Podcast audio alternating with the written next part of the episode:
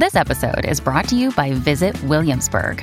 In Williamsburg, Virginia, there's never too much of a good thing. Whether you're a foodie, a golfer, a history buff, a shopaholic, an outdoor enthusiast, or a thrill seeker, you'll find what you came for here and more. So ask yourself, what is it you want? Discover Williamsburg and plan your trip at visitwilliamsburg.com. Good risings. I'm Colin Bedell. Today is Friday, October 22nd, and this is the Rising Sign. All right, everybody. So guess what? Late tonight, 9:51 p.m. Eastern Standard Time, the sun leaves cardinal air Libra and enters the zodiac sign of fixed water Scorpio. All right. So Scorpio season has officially begun today and it will last for the next month. So, Scorpio season. I just want to say Scorpio energy is unfairly maligned in astrology significantly, right? I love to sort of gauge where people are at in their emotional reactions to zodiac signs. And when people are like, oh, what's your sign? I go, oh, I'm the one that everybody can't stand, right? And typically they'll go, oh, Scorpio? Or worse, are you a Gemini, right? I'm like, mm, the second. But don't you dare talk crap about my Scorpios. Let me tell you why. Because Scorpios take a stand for truth, take a stand for intimacy, and they take a stand for the ways in which we can hold vision and light, frankly, in significant darkness. Yeah. And so one would think, well, that sounds so nice. Why are people so afraid of Scorpios? Well, I'll tell you why, because really, who likes the truth? Not many people, right? People who are doing their work certainly do. But when really, you know, what's it's that famous quote from A Few Good Men, right? You can't handle the truth, blah, blah, blah, right?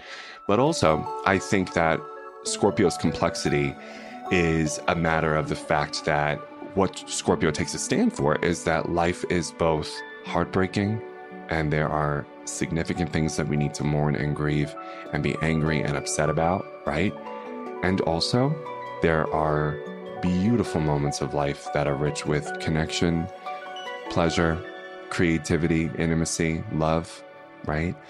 And I believe that many people struggle with reconciling both, with understanding that grief and love, joy and heartbreak, shame and empathy, same continuum, right? The emotions of joy, excitement, creativity, yearning, wanting, and also the emotions of fear, sadness, heartbreak, also the same continuum, can't separate them. People really love one or the other. We love either or thinking.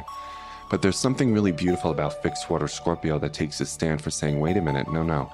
If you want to experience love, if you want to experience creativity, if you want to experience connection, you will actively, inevitably experience heartbreak, disconnection, and loss. That's just the way it is. It's part of the contract we make with life. That's the Scorpio truth, right?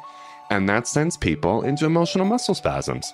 They either want to be in happy, happy, joy, joy land all day, which is not realistic. And sometimes there are people who really just want to stay in their misery and their discomfort and their sadness. Let's be real about that too. And so we got to actually try to find ways to leverage the fact that life is both heartbreaking and beautiful. Life is rich with love and heartbreak, and love and grief, love and loss, pain and pleasure. Same continuum. Scorpio is the zodiac sign that introduces this. All right. So I want you to think about how you can name and normalize that individually and relationally, and how you can, this is a real big Scorpio conversation, work on the fear of your own joy. All right. So speaking of Scorpios, you know that a Scorpio author whose handwriting is all over my work is Scorpio Dr. Brene Brown. And the, one of the things that she, along with others, has was able to determine was that joy is actually the most terrifying emotion for people to experience. People are terrified of their own joy, right? Because what happens when something joyful is emerging? We immediately go into WCS, worst case scenario. We will dress rehearse tragedy, forebode joy, or live in the record of the future as a way to protect and defend ourselves against risk, uncertainty, and rejection. And somehow we think we will miraculously back into only the good things because I assumed the worst, baby. And I just have to exhale deeply because that is such a, a disconnecting, heartbreaking approach to life. Because something she also shared in an interview that she gave with Oprah is that she told the story of somebody who all his life he did that. He did, he never got too excited, you know, because he he was waiting for the other shoe to drop. He's like, I don't know about this. I don't want to let down my armor. You know, with all this joy going on here.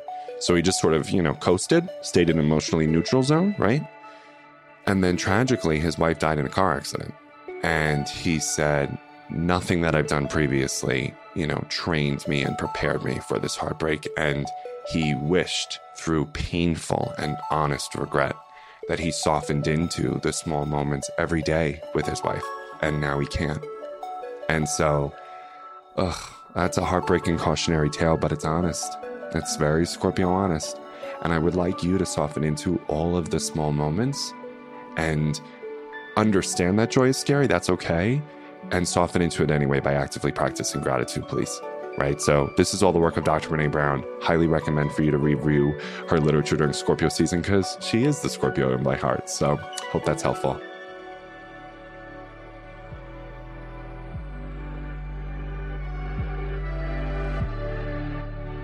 I'm Colin, and you can find me at Queer Cosmos. Thank you for listening to Good Risings. If you enjoyed this podcast, please let us know by leaving a review because we love hearing from you. Have a great weekend, everyone. Bye.